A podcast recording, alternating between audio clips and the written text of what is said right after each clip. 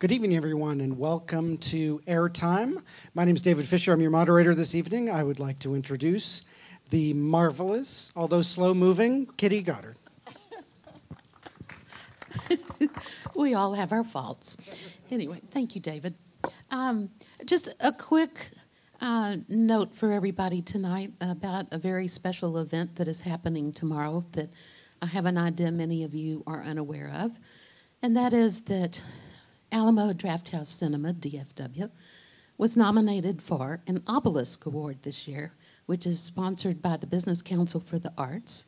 AIR, as in Arts Incubator of Richardson, nominated them for this award as one of the corporate arts partnerships for the past year.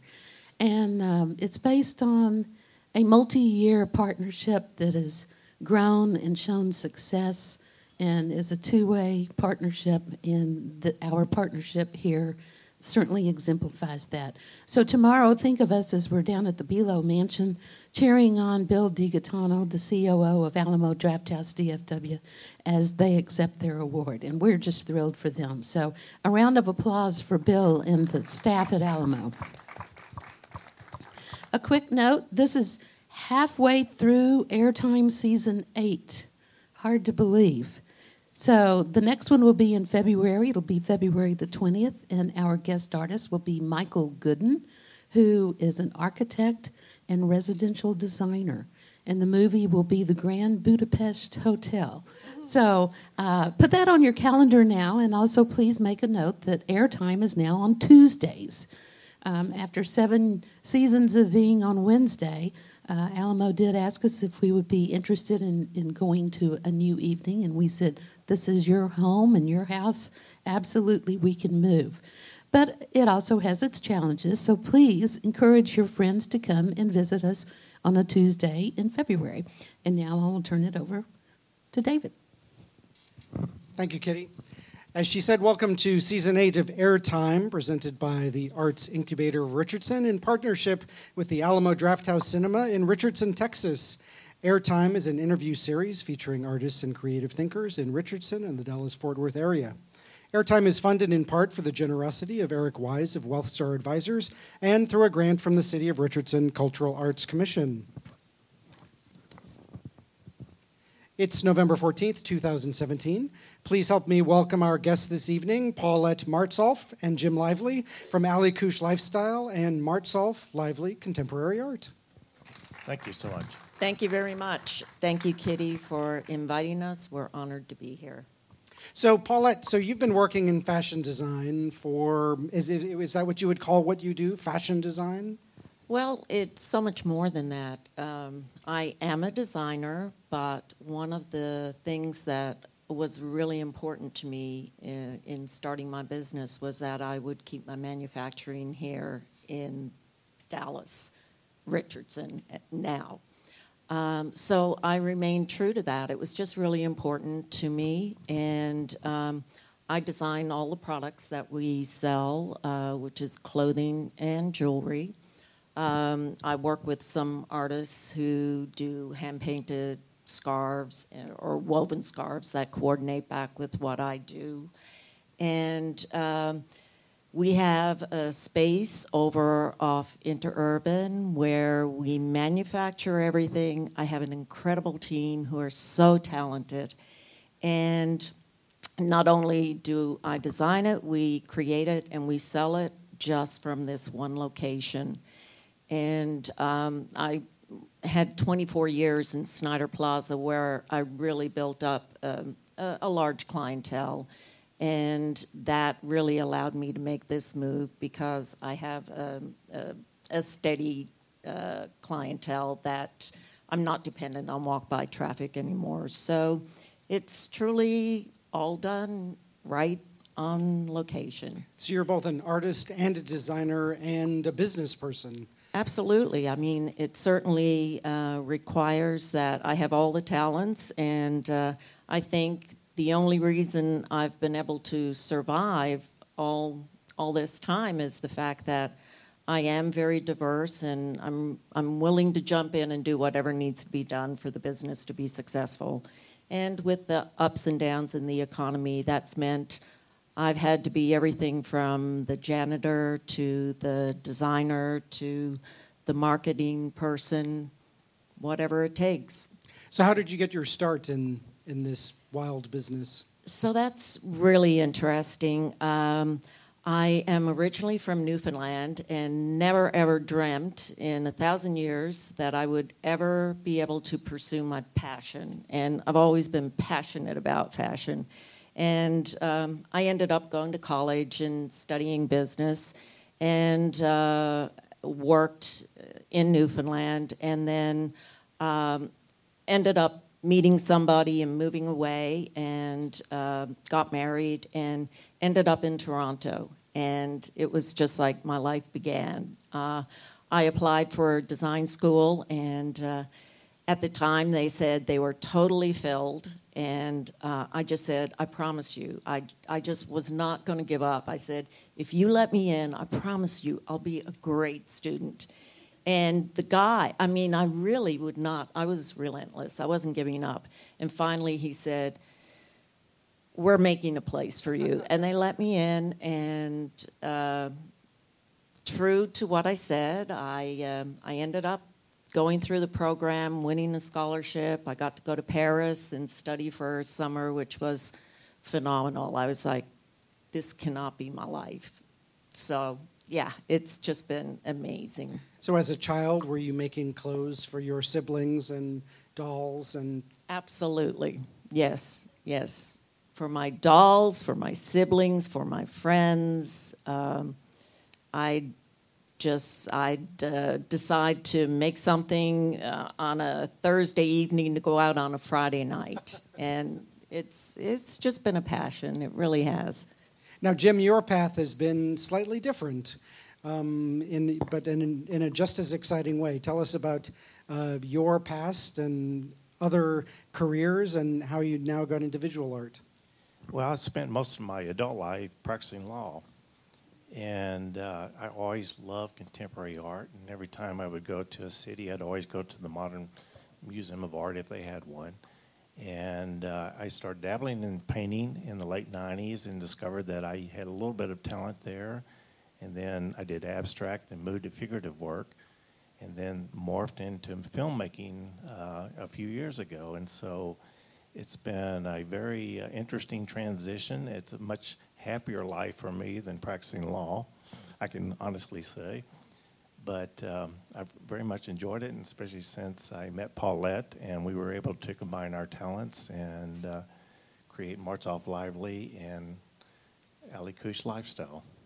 Well, and certainly, I mean, that's the challenge for any, especially individual artists, a visual artist, is like in fashion, you have to be a business person as well as a, an artist and, and wear two different hats, even if you're represented by someone. That's correct. I mean, having the, I worked in corporate law, and so having the, the business background has really helped, and I had, was fortunate to have, meet some really interesting and good people early on in my art career. And I had a design, or excuse me, I had my studio in a gallery in the Design District in Dallas, and I really learned how to curate shows and deal with artists, which are, you know, they're different animals in, in the corporate world. And uh, you got to handle them much differently. But uh, anyway, I brought that experience into our new endeavor, and I think it really has paid its benefits. Is curating an art show the same as curating a fashion show? I've curated many fashion shows, and it's incredibly time-consuming and stressful. So I think the fashion part of it is much more difficult. Much more difficult, yeah. And it's just wonderful. I mean, it's been so much fun to have Jim on board. And together, we just kind of read each, each other's minds. It's really such a fun experience. I just, it it would be like a natural progression for me to move into the art, because I I absolutely love art. And um, uh, I was delighted the first time I could actually buy my first piece. And, and that's something that, it's been very important to me. And Um, meeting Jim and seeing what he does and how compatible we are, it's really been exciting. And it's been so much fun when we've had art exhibits, and we hope to do a lot more of that. Yes, and we, and we have literally just opened March of this year, and I had my art in there. I created a new uh, a series just specifically for the opening, and we've had one artist in there, and her name is Melissa Ellis. She's done a phenomenal job. And it was fun watching Paulette match the fashions and the jewelry to the artwork. And people, it was just had a tremendous response from people. And uh, it was just a, a very good experience, both for us and for the artist. Uh, yeah, Melissa, she does oil, and her work is very textural. And so it was really fun because I uh, designed some jewelry and uh, picked some of my fabrics that really worked back with the colors in her collection. And it was just a really fun thing. I think she was really surprised after Jim hung all the art, and then I displayed all the clothes around it, and, and she was just so surprised at how coordinated everything was. And we just had a blast doing it. So. Yeah. Well, you're skipping ahead to question six now. Uh, you, I mean, you mentioned when we were talking earlier about the tactile nature of fabric and mm-hmm. how you love, even if it's a smooth or a rough fabric, that there is a tactile nature to it. And I can certainly see that with jewelry, too, with stones or yes. metals. So is there a same? Is there the same notion of tactileness in, in your visual art, Jim? Uh, yes, uh, I think there is. And that was what's so good about Melissa's art. I mean, it was very textural, and that's why I was, I knew her from my previous experience in the Design District, and so I knew that her her art and Paulette's fashion would just mesh so well, and that's why I wanted her to be one of the first artists to exhibit there. Along with our personalities, because we just had so much fun together. We really connected, so it was great working with her. So uh, when we were talking earlier, you both, or I think you started, and then we talked about the term creative custom. Um, tell us what that means to you, both in terms of fashion and in terms of visual art, because you're creating these pieces for someone else. Mm-hmm. Well, I, I think of my work as being creative custom and creative ready-to-wear. Um, So each season I do a collection that's on the floor that people can come in and, and buy right off the floor. But I think what's really made me uh, sustain all the ups and downs in the economy is the custom aspect. And so I really uh, encourage people to let us help them build a wardrobe. And then from season to season, uh, I... I know what they have, and I am constantly buying new things that I know will work back for my existing customers and things that will excite them. And so it's such a creative process, and uh, I think they absolutely love that about it. And the, it's only sold from our one location, so uh, it's never like you're, if you're so inclined to be worried about somebody having the same thing, that's not an issue. Um, But we've also done lots of events where several of the same ladies have been at the same event, but we're always very careful to make sure that we don't let any crossover happen. Well, if you have these reliable, they're going reliable uh, customers and clients, they're going to say, "Oh, Paulette, I need something for this gala." And you say, "Oh, well, so-and-so's wearing this, so let's put you in this." A- absolutely. And w- we do a lot of Mother of the Bride, Mother of the Groom. That's something that I didn't actively seek out, but it kind of found me. Um, so that's something that we do a lot of, but we really dress people for everyday wear as as well. So it's kind of, it's got, it's done the full gamut. I started out doing pajamas. That's where the name Aliçuş came from, and now here I am dressing people for every occasion. So. So how did you get started working together? Well, uh, that's interesting. So um, I'd been in Snider Plaza for twenty-four years, and then they, the same people owned, owning the building, they raised my rent over seventy-five percent, and it was just eating me alive. And fortunately, um, six years ago, I bought the building over on Interurban uh, for my manufacturing, and I was like, oh, this, you know, maybe I'm crazy to do this, but I, something in my gut was telling me I, I should do it. And then when this happened in Snider Plaza, I really thought, you know, I'm just going to pack it in. I just, I can't do it anymore. And uh, so I sent a letter out to my clients, and, I mean, they just panicked. They were like, please, you can't do this. You, Paulette, you know. I mean, they were telling me I was in Paris, and I was sitting there, and I gasped, and my husband said, oh, what happened to one of the children? No, Paulette's closing. You know, it was crazy.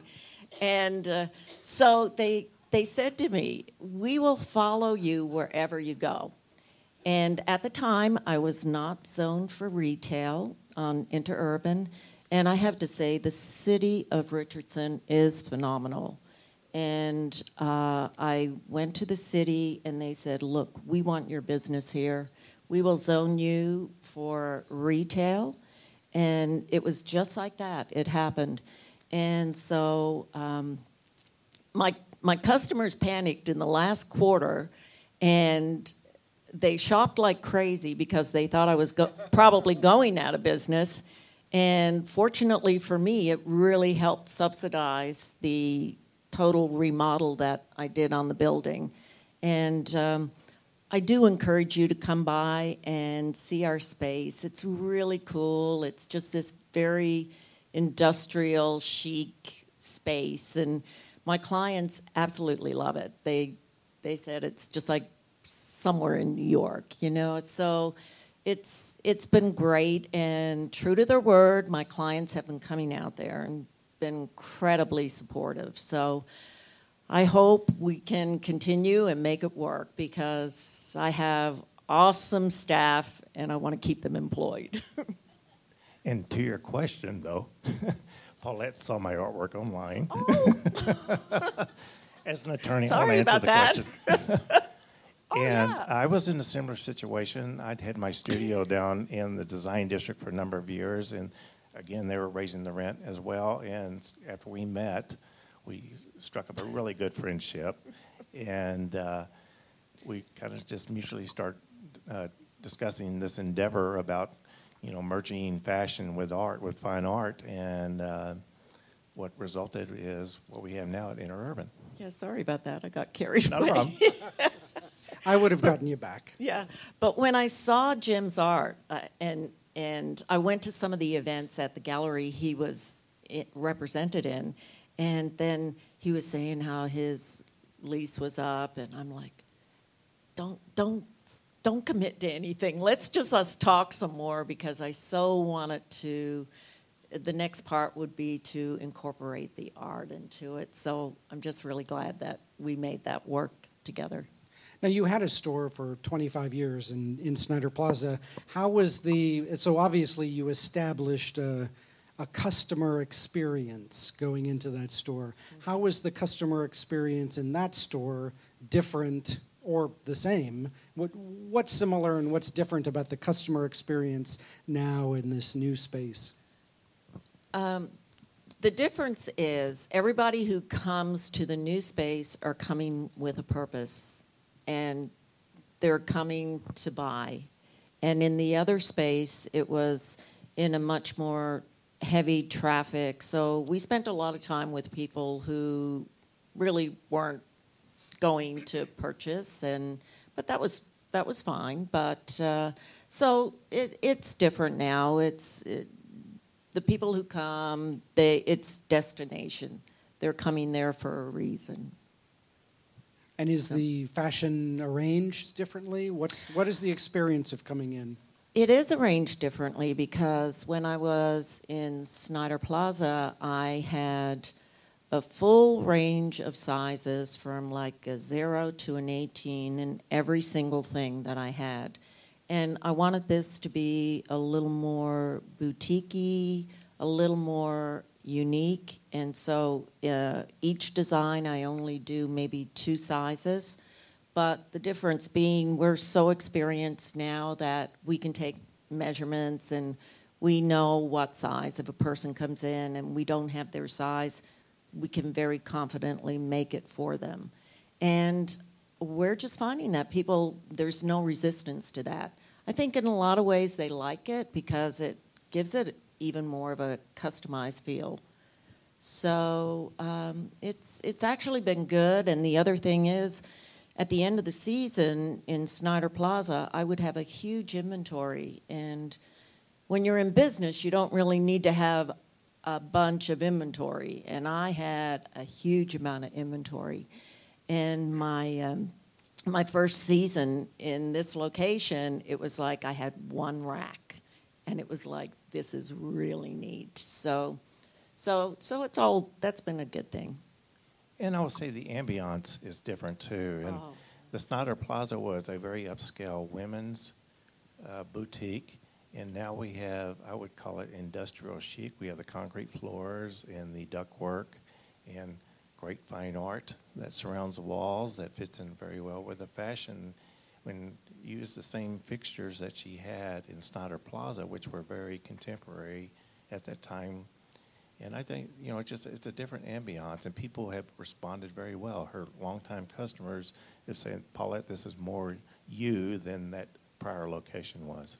It's really true. I had uh, two clients who flew in yesterday, like really good clients, one from Cashiers and the other one from Houston.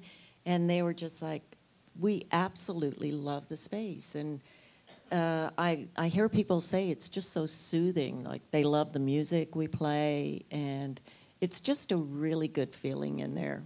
And the people that work in the store are absolutely amazing. We've all worked together for years, and they're just top-notch.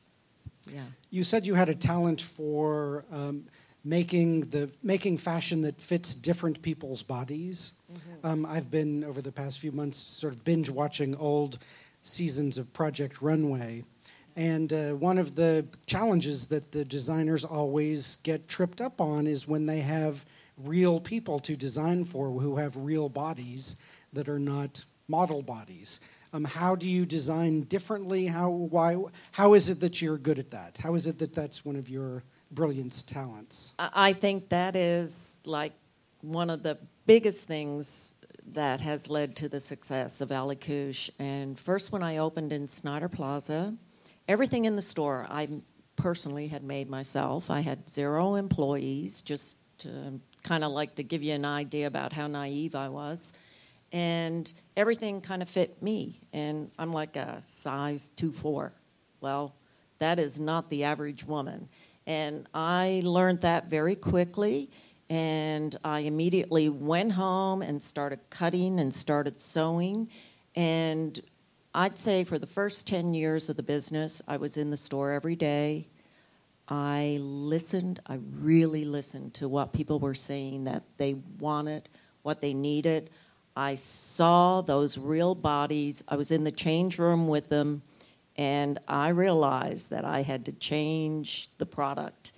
And uh, so I really learned what the female figure was about. And I know, I definitely know who the average American woman is. And, uh, you know, she's not Five foot nine, and uh, she's very curvy, and there's just all shapes and sizes, and and I've made these pieces that will accommodate all the different body types. When someone walks into the store, whoever's helping them will look at them, and they'll know immediately what to pull.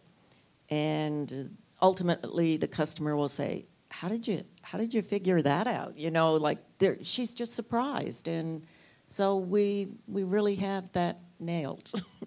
Now, the other challenge that the designers on Project Runway always get tripped up on is the men's challenge. Have you ever done men's clothes or had any? How um, how is that whole side of the business different? I I haven't, except for some friends. I I had some friends ask me to do a special shirt for weddings, but honestly, I've just been so busy that there's absolutely zero time for me to do other things. So, um, yeah, uh, I've had lots of people say, why don't you do men's? I just don't have the time. So when we were speaking earlier, we commiserated, and I guess this would be with uh, you know, my background's in theater. We were commiserating on clients who think they know what they want, but you have to sort of translate uh, translate what they're actually saying into. You need to translate and tell them what they actually want. And it would seem to be the same if someone comes in and wants to commission a painting to say, you know, I, I, well, this is what I want. I want it to look like this. Um, tell us about your experiences with that, and I'm sure there's some good stories there. Yeah, well, people will come in, and especially where we do um, a lot of special events, and so they will come in with a picture. And you kind of look at the picture, and then you look at the woman, and you think, mm, maybe not. And but you have to be very subtle and just um, say, well, okay, let's just kind of go through the process, and we're just good at kind of going along with that and then pulling things that we know are going to work on the individual. And so many times when people come in, it's like they have one idea, but by the time we're finished, they've totally switched gears, and they're really happy with with what ultimately happens. So I j- actually, I just had an experience today, and um, one of my store manager, who's amazing, she had worked with this lady, and they had figured out this mother of the bride, uh, well, it was the grandmother. And I just said to her, I said, she looked fabulous in that. I was so excited about it. And then she came back with her daughter-in-law. And, oh, my God, she just switched everything. And they came for a fitting today. And so Kelly, store manager, came back, and she said, the mother-in-law, uh, the daughter-in-law is doing the fitting out there right now. And when I saw the outfit, I just thought, oh, my gosh, it was just... what Kelly had picked out was so much better, and it was just like, how? What do you do in a situation like that? It's like, yeah. But anyway, sometimes that happens. It's out of your control. So anyway, I'm not real happy about the outfit she's going to walk away with. But the daughter-in-law made that happen. And does that happen with visual art, too? They want to hang it upside down or against a yellow wall? Or Well, from my perspective as an artist, I... I kind of want to create a piece, and I really don't have somebody in mind or where it's going to go or it's going to match the couch or something like that.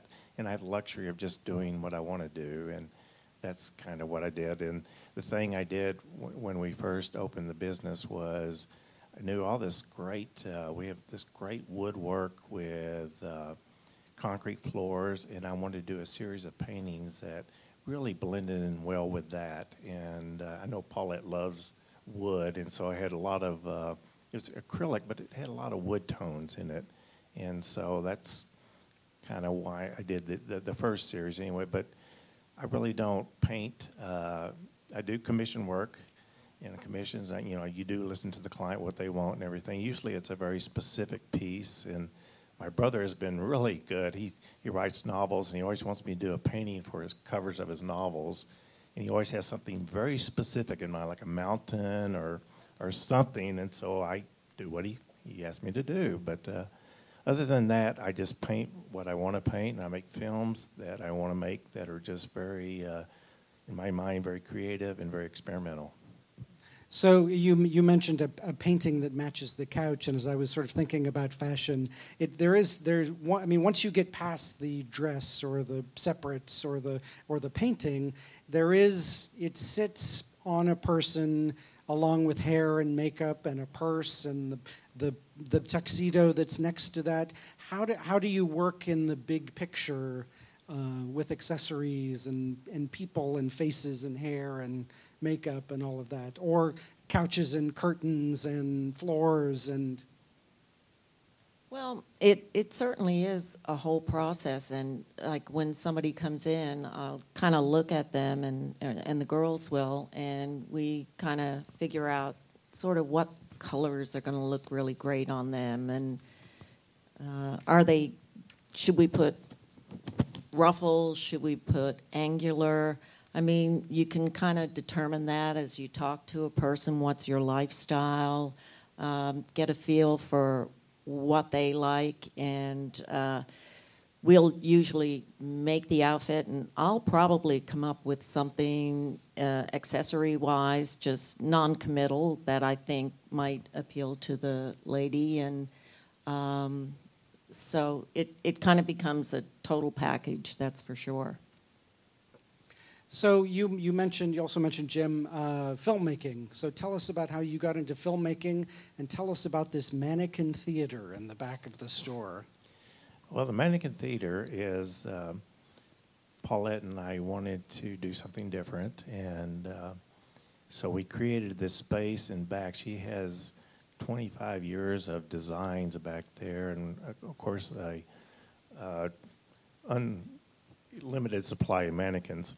And so we have the mannequins surrounding a screen that we pull down, and we show experimental films, and we, we may in the future actually have a sponsor a film festival here of experimental films. We're still again kind of in our infancy there, you know, at the, the, the gallery. But uh, I just, you know, to do your question as far as filmmaking, I it's just kind of, for me, a natural extension of art, and I really have enjoyed that, and actually much more now than sitting down with my paintbrush and trying to create something. It's just, it's fun to do that. I mean, use all the different special effects and all the software that's available today, and I've been fortunate to have had some of my films selected and actually have won a few awards in different film festivals around the country. So I've just really enjoyed that. So would you call film a visual art or a performing art?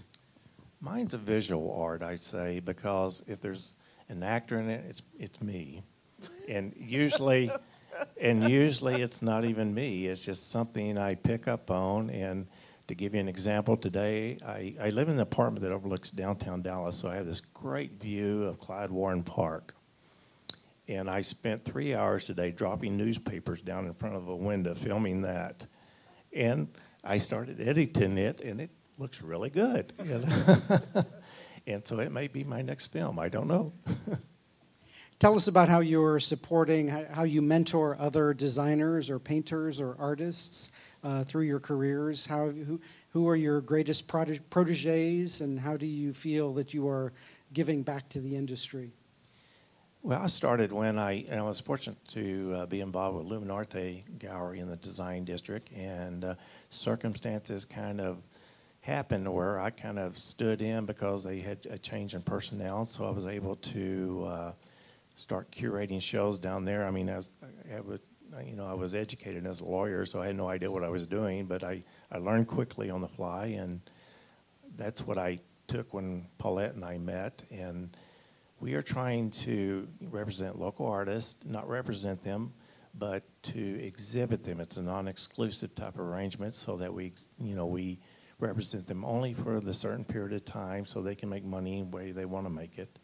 And just to give you an example of this artist that we have now, you know, we sold several paintings of hers, and we have a very, very uh, rewarding um, arrangement so that the artist gets most of the proceeds. We want to just cover our cost there. It's not completely philanthropic, but it's close.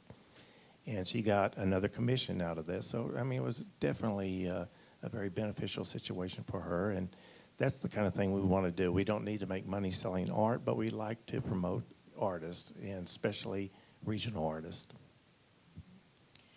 And um, I have done a lot of work with El Centro College. I've worked with a number of different colleges, but uh, right around the time, actually, when Project Runway began, Um, I was approached by uh, the person who headed up that department uh, to come in and do a project with the students, and I could decide what that project was. And over the course of six weeks, I they would have to come up with a design, whatever I determined uh, it should be, and they'd have to do sketches, they'd have to pick the fabric, it would be a judging, and then at the end of the year, it would be incorporated as part of their fashion show. And I've had this ongoing relationship with El Centro College. I ended up having three students from there who worked uh, full-time with me, and just a, a, an incredible college with uh, great talent and uh, a very dedicated group of teachers there, and it's just been a joy, and I've been able to donate a lot of my fabric to them, and and a lot of the students there do not have a lot of money, so it's really been great to be able to help support them. So the movie this evening is The Devil Wears Prada. Do you find it an accurate representation of the fashion business? How cutthroat and hard-edged it is? Okay. So first, when I moved here, I moved here twenty-eight years ago, and I worked in the industry. And I swore I could never do it because, yes, it is cutthroat. I would never survive in it, and that's when I knew I had to do something on my own. Yeah. It sucked. So you have found your own long-term niche here in, in Dallas when your clients have followed you, and I love the story about being in an airport in Paris and saying, ah, you're... She's yeah, closing. Yeah. So what is the what is the secret sauce? What is the key that keeps your customers coming back? We really care about our customers. We never sell our customers something that we don't feel is right for them. They know they can trust us. Um, they know we will do everything we can to make it work. We we never miss a deadline. We're so committed. But our customers are our friends. I mean, we have such great relationships with them, and uh, I just, um, there have been so many times that someone will walk in and say, it's like a party in here, like everybody's so happy, everybody's having a great time.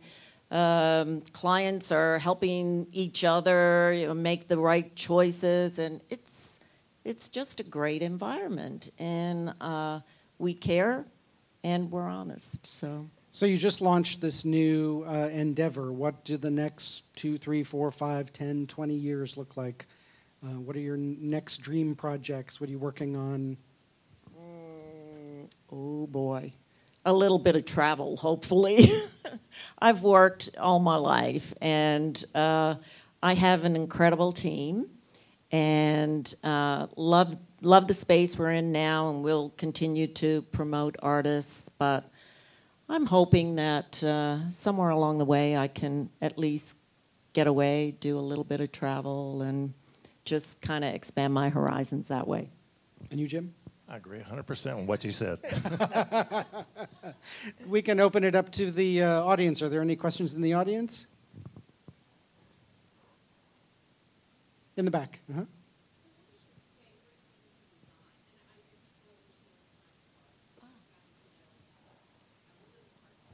Oh. Yeah.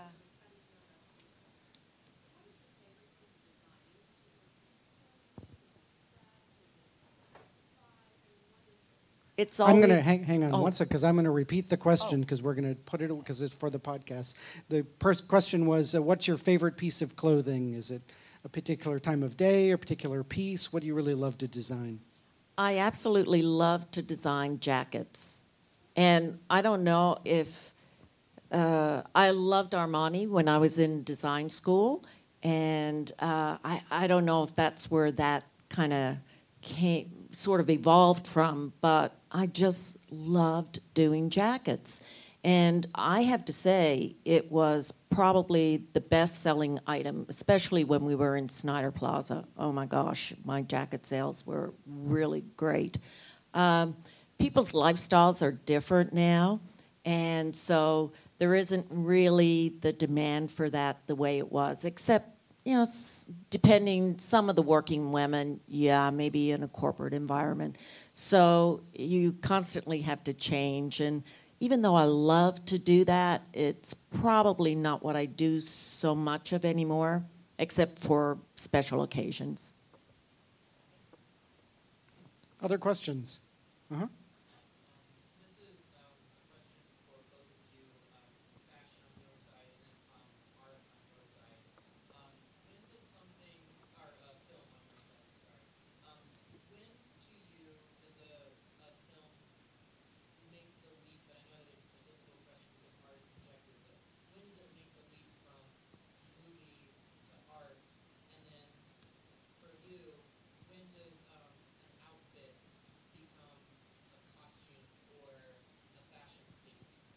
What a great question. Uh, the question was, uh, when does, a, when does a, a piece of film go from being just a movie to a piece of art? And, and likewise, where does a piece of uh, clothing go from being a clothing to being fashion to likewise being art? Well, I'd say from my perspective on the, the film part of it, it's so subjective, you know, and I've had a lot of uh, films that I've made. I said, God, this, I really nailed it this time. This is really good. And I submit it, and I get ten rejections, you know. And then some films that I think are okay, and I went ahead and submit them, and they've got wide acceptance. And so it, it's just really hard, and you never know because it's uh, the film festival. It, it's like um, visual art. It's just that it's sometimes it's in the uh, who is jurying it, you know, and makes that decision. That dis- it's so discretionary and subjective on their part too. But uh, if I feel good about it, then that's when it makes that transition to your question, I guess. Uh, for me, it's really great when I have gotten to do fashion shows, and I've been fortunate to have done many, and I've been the producer, and so I've had like the ability to do just ever whatever I wanted with it. And that's where I could really turn fashion into more of costume. And and that was really, really the fun part of doing the fashion shows. And uh, so, but also, I I love to personally always, I'm not I'm not the Chanel type that, you know, look in the mirror and before you leave, take off one thing.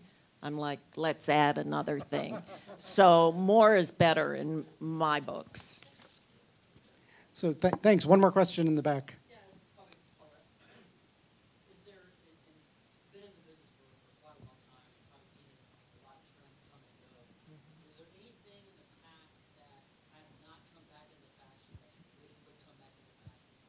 Is there anything in the past that has not come back into fashion that you wish would come back into fashion? Is there anything in the past that has not come back into fashion that you wish would come back into fashion?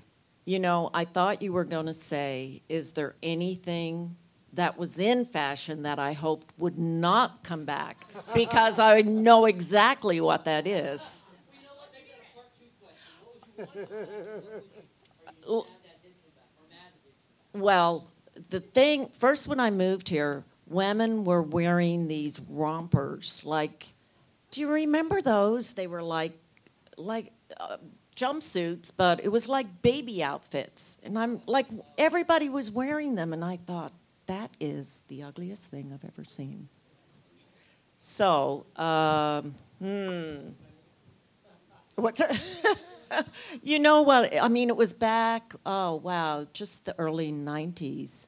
But they were really popular.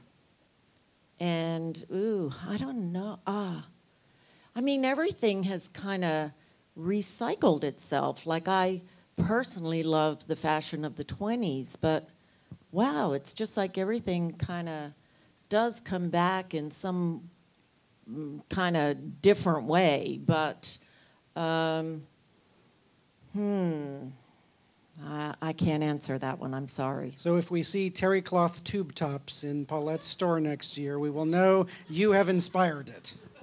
Yeah, yes.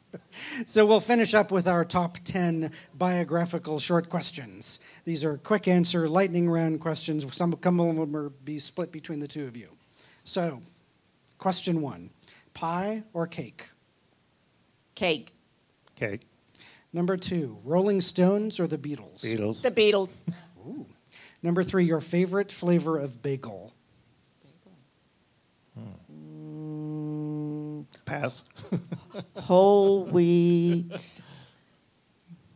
mm, with multigrain. Very good. For Paulette, your favorite fashion designer, dead or alive? Issey Miyake. For Jim, your favorite artist, dead or alive? Rothko. Number six, Eiffel Tower or Empire State? Eiffel Tower. Empire State. Number seven, your dream vacation spot? Bora Bora. Italy. Number eight, the movie you've seen the most times? Four Weddings and a Funeral. The Good, Bad, and Ugly. Ah, classic. Number nine, The Wizard of Oz or Gone with the Wind? Wizard of Oz. Wizard of Oz. Number ten, the person you'd like most to see wearing one of your dresses or owning one of your paintings.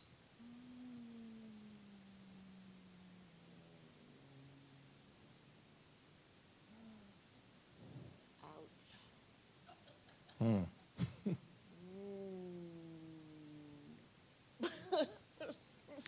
We will have to come back to that. You will email me and we will post it. I will. We will edit okay. it in.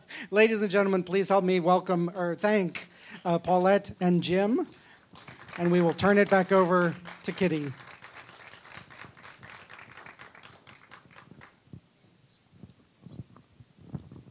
Thanks again to Paulette and Jim. And I don't know about you, but I cannot wait to go visit their studio and just see, first of all, the lovely environment, and I'm sure that um, as eclectic as it is, has inspired their artistic and creative sides. Thank you all so much. It was just great.